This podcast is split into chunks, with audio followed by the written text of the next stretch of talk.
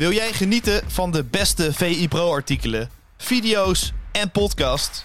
En wil jij nog meer inzichten krijgen rond al het voetbalnieuws? Word dan nu lid van VI Pro. Voor exclusieve podcasts, tactische analyses, interviews met spelers en financiële inzichten. Ga nu naar vi.nl slash zsmpro voor de scherpste aanbieding.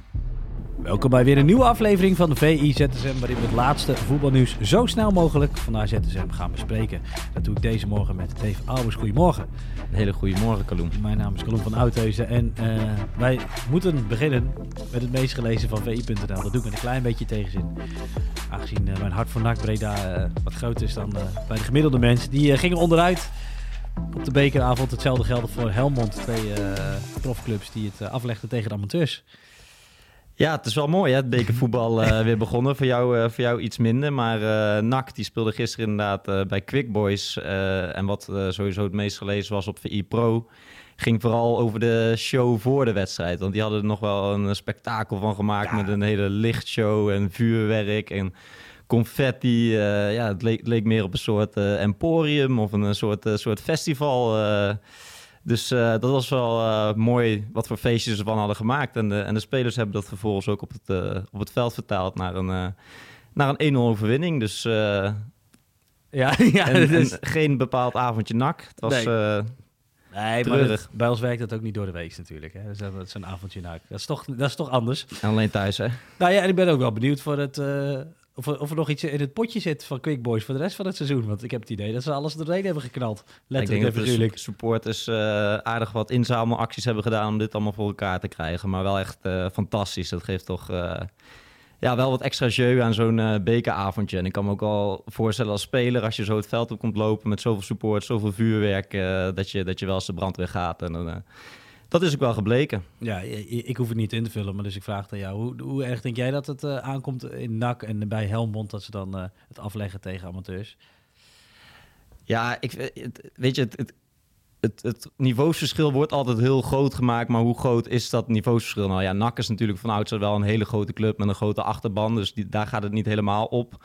Maar ik vraag me wel af bij Helmond tegenover zo'n club die het wel heel goed doet in de tweede divisie. Dat niveausverschil moeten we ook weer niet uh, doen alsof dat gigantisch groot is. Dus je kunt dan, ja, je hebt iets meer kans om te winnen als, als KKD-club. Maar er is ook gewoon een kans dat je een slechte dag hebt en gewoon onderuit gaat. Dus niet dat je van een, uh, van een vierde klasser uh, verliest bijvoorbeeld. Nee, nou ja, de focus kan weer op, uh, op de vrijdagavond. Dus dat, dat scheelt alweer. Ja. Of, of, of, maandag net weet je speelt. Utrecht ook gewonnen. 3-2 van RKC. Zonder 3-0 voor. Dus, uh, nou ja. Maar goed, ik denk maar dat ze heel blij zijn in de Domstad. Ja, ze maakt het nog even uh, spannend. Maar voor Utrecht is het in ieder geval wel mooi uh, dat, dat in de competitie zijn ze natuurlijk een beetje aan het struggelen. Nu wel onlangs van, van Ajax gewonnen en nu pakken ze weer een overwinningje. Dus het vertrouwen zou bij de ploeg van Ron Jans weer een beetje gaan opbouwen. Dus wat dat betreft wel mooi dat zij weer een klein beetje de weg omhoog lijken in te slaan. Ja, toch, RKC is toch ploegje, hè, is dat? Ik vind het elk, elk jaar weer bijzonder om te zien. Dat je, je kijkt naar die spelers. Nou goed, ja, Michiel Kramer en uh, nou ja, Vaassen, normaal gesproken ook gewoon goede keeper. Maar het zijn niet de beste spelers, laat ik het zo zeggen. Dat is een understatement. Maar hoe is het elke keer weer voor elkaar krijgen om gewoon zo tijd te spelen? Ja, ook uit zo'n kleine stad, weet je wel. Dat Waalwijk, uh, is het überhaupt een stad of een dorp? Volgens mij een stad. Waalwijk, ja.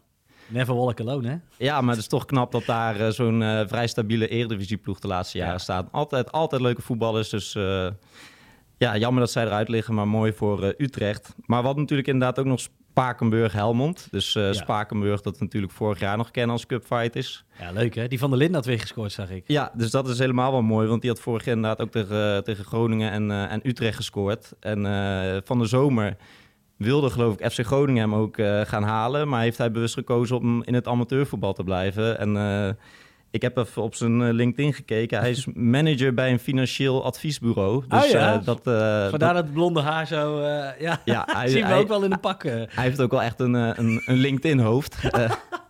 Dus uh, dat, was, uh, dat is wel mooi. En die bekervoetbalavondjes, dat dan uh, weet ik veel, dat de plaatselijke slager, in dit geval een financieel adviseur. ja, die moet, moet ook eens een keer in het rijtje genoemd worden. Hè? Ja, dat die, dat die dan de ster van de show is. Want die, ik geloof dat in de competitie niet altijd meer speelt, maar dat die, hij scoorde nu één keer en gaf nog één of twee assists.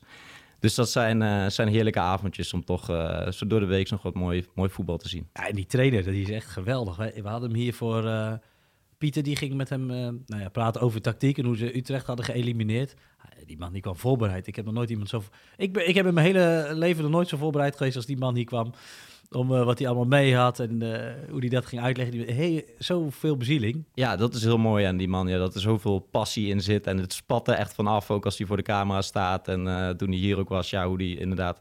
Toen ging het geloof ik over zijn, zijn tactiek tegen hoe die Utrecht Ja. had verslagen. Dus eh, ja, mooi voor hem. En eh, wie weet eh, zit er voor Spakenburg weer een mooi eh, bekersprookje in dit jaar. Ja, ik, ik hoop dat ik weer die kant op mag. Spakenburg PSV heb ik gezien. Dat was ook nog lange tijd spannend. Ja. Het is toch wel prachtig daar. IJsselmeervogels eh Spakenburg ook geweest. Ja. Geweldig visje gegeten vooraf. Heerlijk. ja, een hele experience meegemaakt.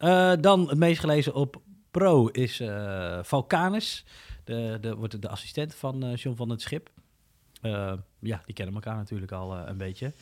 Ja, ik geloof dat eh, de ontmoeting is ooit geweest. eh, het is een artikel van Tim van Duin trouwens. Die heeft eh, met wat mensen gebeld over wat voor man is dat eigenlijk... die Ajax nu als assistent heeft binnengehaald. Eh, hij kent, John van Schip kent hem uit zijn tijd in Melbourne. En vervolgens hebben ze ook nog samengewerkt bij Zwolle en de Griekse nationale ploeg. Bij Zwolle waren ze ook altijd redelijk onder de indruk van zijn werkzaamheden. Want toen Van Schip uiteindelijk wegging, kreeg hij geloof ik nog een functie in de jeugdopleiding. En mocht in ieder geval, eh, mocht in ieder geval blijven. En later is hij toch eh, ook naar de Griekse nationale ploeg gegaan. Maar ehm, ja, Tim van Duin is dus een beetje bij mensen gaan polsen van wat is dat voor man. En het, eh, hij wordt omschreven als een, als een type Ron Jans. Dus een beetje een amabele man, arm om de schouder. en, en, en wat dat betreft is dat wel wat Ajax op dit moment nodig heeft. Dat viel me ook wel op toen ik gisteren op de, op de Instagram keek eh, van Ajax. Zag je ook eh, de, de beelden van de training van John van Schip. En dan zag je die van Schip ook inderdaad overal met een armpje om die spelers heen. Eh, ik zag hem met, met die Mika Tatsen praten, weet je wel. Dus wat dat betreft denk ik wel dat, dat hij op dit moment het goed, een goede man is om, zoals hij zelf gisteren bij Ziggo ook zei, om, om wat liefde aan die jongens te geven. en dat is eh, wat ze nu wel nodig hebben. Een klein beetje vertrouwen. Maar dit is toch ook... Het, het- het klinkt voor mij zo... eh, Het is toch oersimpel om gewoon als, als trainer een beetje menselijk te zijn. Als, het, is, het wordt een beetje als bijzonder... Ik snap het ook waarom je het zegt hoor, maar...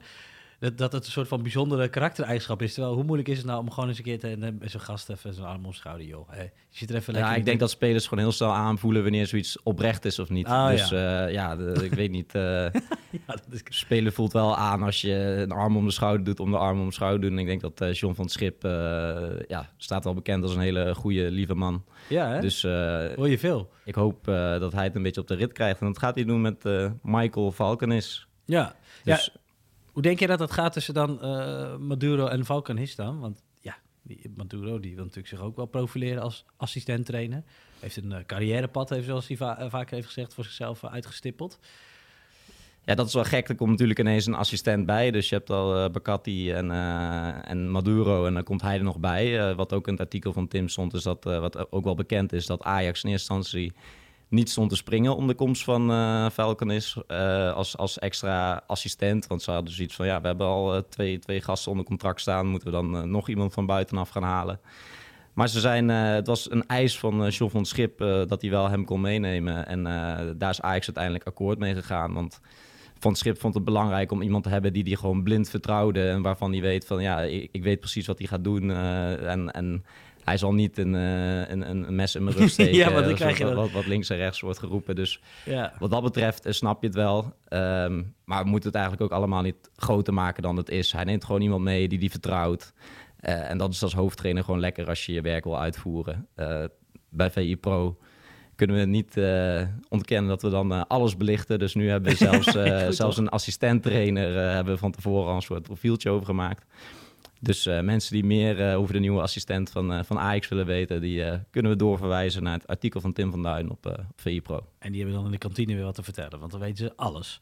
Ehm, gisteren hadden we het al een beetje over gehad. Toen eh, brachten we met enige voorzichtigheid. Maar ja, toen zat het er wel aan te komen dat het WK van 2034 het duurt nog eventjes. Maar het is nu al bekend. Dat gaat naar eh Saoedi-Arabië. En er is wat kritiek op gekomen. Dat konden we ook lezen op vi.nl.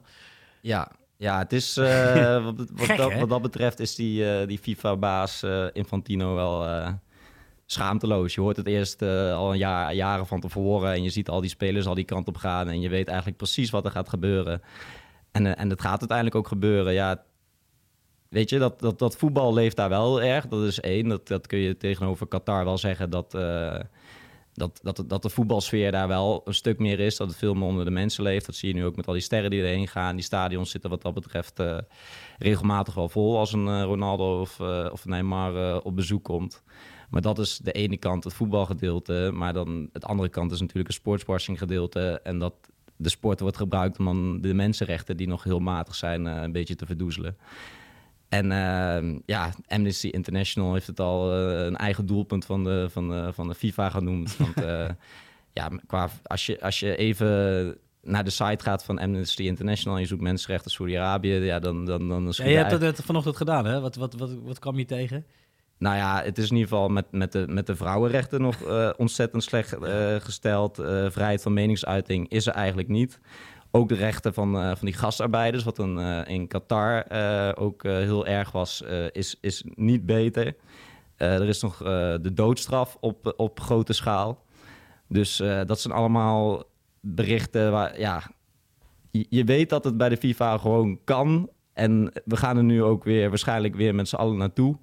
Nou ja, dat is een beetje de vraag. Hè? Gaan we weer die malle molen in van, uh, van, van protesten, van uh, statements, et cetera, maar er wel gewoon uh, heen en een feestje vieren? Ja, dat we, we, we, gaan nu allemaal roepen dat we dat niet moeten doen, maar waarschijnlijk gaan we, gaan we het, het wel weer doen. En de, en de man van Amnesty Nederland die riep zelfs dat de, dat de mensenrechten daar nog slechter zijn dan, dan in Qatar. dus dat is eigenlijk te triest uh, voor woorden. Uh, hij verwees ook nog, uh, er was in 2018 heb je de journalist gehad, Jamal Khashoggi. Dat was een Saoedische journalist die, die ik geloof, in die ging in Istanbul ergens naar binnen en die is niet meer leven naar buiten gekomen. Die schijnt in stukken te zijn gezaagd. Ehm, dus dat, dat zijn nog veel verhalen die je daar wel hoort. maar de voetbalwereld is klaarblijkelijk zo schaamteloos dat we dat we daar weer gewoon gaan voetballen en gaan doen alsof het een uh, geweldig, uh, geweldig land is. Dus je hoopt in ieder geval dat er dan wel achter de schermen een soort plan is om in ieder geval, want het gaat over het WK van 2034, eh, als ik het goed heb. Ja, het duurt ook nog. Dat, dat, dat, dat nu al bekend is, dat is ook al bijzonder. Ja, ik zeg eens ook wie dan leeft, wie dan zorgt. Maar goed, ja, dat, dat zit er wel aan te komen.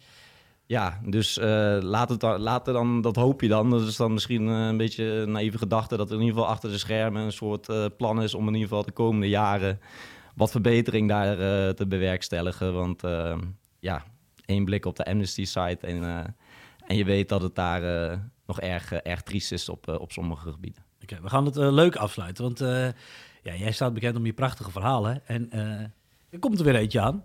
Joop Gal, ik, ik kende hem niet. Is dat gek of wel? Nou, Joop Gal was wel eens tijd uh, veel trainer geweest in de KKD. Is een echte, echte FC, FC Groningen man. Maar het kan zijn dat je hem de laatste jaren een beetje uit, buitenland, of uit oog verloren bent. Want hij heeft veel in het uh, buitenland gezeten. Zijn, zijn laatste club was uh, PSM Makassar in Indonesië. Indonesië. Een mooie club met een hele fanatieke achterban. en daarvoor heeft hij ook in, in Guangzhou gewerkt in, in China. Als assistent trainer van volgens mij van eh, Jean-Paul van Gastel, uh, die gisteren, oh, met, uh, ja. gisteren met NAC nog onderuit is gegaan. maar um, ja, die, uh, die, die is tegenwoordig amateurtrainer. Het is voor, voor de amateurrubriek bij ons een blad de basis. En die werkt nu bij VV Jubbegana als zijn buitenlandse avonturen. Maar wat wel mooi is, hij is op dit moment, heeft hij dus bewust gekozen voor een carrière als amateurtrainer omdat hij ook een uh, maatschappelijke functie heeft. En hij, uh, hij werkt uh, met, met Oekraïense vluchtelingen. Kijk. En hij heeft, hij heeft zelf ook als trainer in Oekraïne gewerkt daarvoor. En hij heeft daar ook nog uitwedstrijden in Mariupol geweest, daar in het oosten van Oekraïne, waar hij toen de wedstrijd begon gewoon nog knallen op afstand hoorde en zo. Dus hij ziet dit als een mooie manier om iets terug te doen voor de, voor de Oekraïners. dat is vandaag ligt de VI in de winkel is dat sowieso dat verhaal te lezen. En van het weekend komt het op VI Pro. En daarnaast uh, heb ik gisteren even met Joël van Nief gebeld. ik weet niet of je... Van Groningen, of niet? Ook van Groningen. Ja, ja. Ik zit Zo, je bent een beetje in het noorden van een provincie, ja. ja. Ik zit ineens helemaal lekker in het noorden. Lekker kilometers maar, maken. Weet je waar die nu zit? Ja, dat is een moeilijke vraag. Oh, ja, ik heb geen India? Nee, ik zeg maar wat. Bij jou weet je het nooit. Goh, in één keer goed. Nee, echt? ja. Nee, ik zeg, dit Ja. is geen vooraf. Eh, echt waar? Ja, netjes. Hij, eh, Oh. hij speelt nu eh, bij, eh, bij, eh, bij Mumbai City. Dus eh, in Mumbai, een stad van eh, 22 miljoen eh, inwoners. Dus wat, waar een stad gewoon veel meer inwoners zijn dan in Nederland. En ja, die, die, die maakt daar bijzondere avonturen mee. dus die heeft onlangs ook nog in de Aziatische Champions League tegen, tegen Al Hilal gespeeld. Eh, Neymar was snel net geblesseerd, eh, maar, wel, maar wel tegen Koulibaly en tegen Milinkovic Savic. En eh aankomende maandag speelt hij weer tegen ze. Dus eh, die, die had bijzondere eh, verhalen te vertellen. En dat is ook eh, dit weekend op VI Pro te lezen. Jouw gezegd? Ja, ik wist het echt niet hoor. Maar ik zeg, ja, ik gok het maar gewoon. Maar. Ik geloof er niks van. Je hebt gewoon, Nee eh, joh, hoe moet ik dat nou je weten? hebt gewoon opgezocht van tevoren. Nou oké, Laat- nee ja, echt niet. Maar, eh, Nee, klasse. Hele grote klasse. We gaan het allemaal lezen. Ehm, bedankt Dave. En ik ga me afsluiten. Tot ZSM. Jij ook bedankt. Tot ZSM.